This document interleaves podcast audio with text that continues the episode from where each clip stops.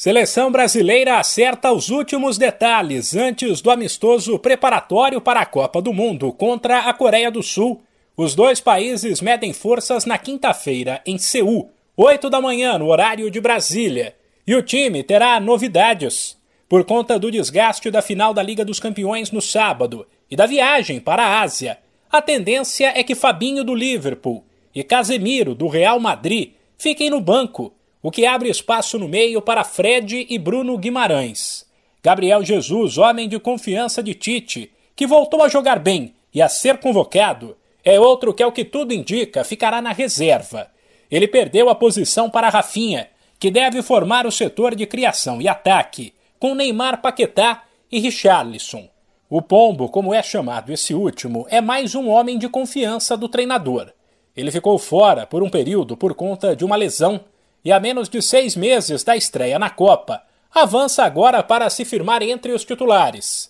Nesta segunda, Richarlison falou sobre a oportunidade de, aos 25 anos, e aparentemente alguém que não sente a pressão da amarelinha, ser protagonista do Brasil. Significa muita coisa, né? É, claro que estar tá na seleção é sempre um sonho, né?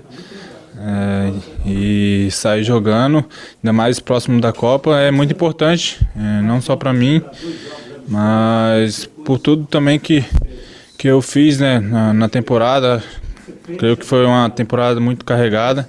Então isso é fruto também do, do meu trabalho que eu fiz no, no Everton e, e também a confiança né, que o professor tem em mim. Então é, quero fazer o meu melhor lá, quero Quero fazer meus gols, que quando eu tô com a camisa da seleção sempre tô ali marcando meus gols, tô dando assistência, então acho que é, que é muito importante estar tá começando também. Na reta final da preparação para o Mundial do Catar, os holofotes também estão voltados para a lateral esquerda, posição talvez com a briga mais intensa.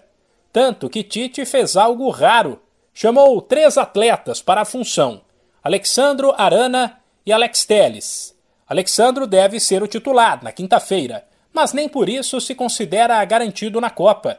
E lembra que a briga pela lateral pode ser ainda mais intensa. Acho que não só nós três, né? não podemos esquecer também do Renan Lodge, que é um grande jogador. E talvez na cabeça do, do treinador possa ter outros que, que não sabemos.